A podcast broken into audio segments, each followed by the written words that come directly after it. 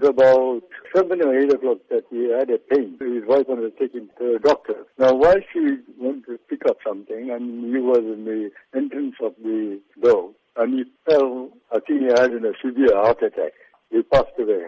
How were the rest of your family coping at this stage? Look, he was my elder son, and he was 51 years old. You know, as a photographer, when he branched off on his own from the business that I had, he created a terrific impact as a photographer in the country, you know, as an image factor.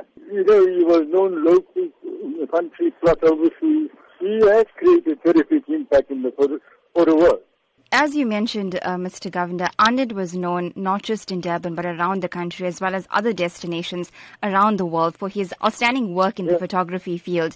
He specifically specialized in wedding photography and that of photography with regards to graduations. Talk to us about the legacy you think he'll leave behind, especially for young aspiring photographers. Now, he was specializing in weddings and graduation. You know, that was his line. He did a lot of commercial work also. He has created a terrific impact in photography in this country. The reason is because he is training from his father, who is another household name in the country. You know, he created the impact. I mean, it's very hard for people that who's going to start as novice, you know, to catch up with that he created.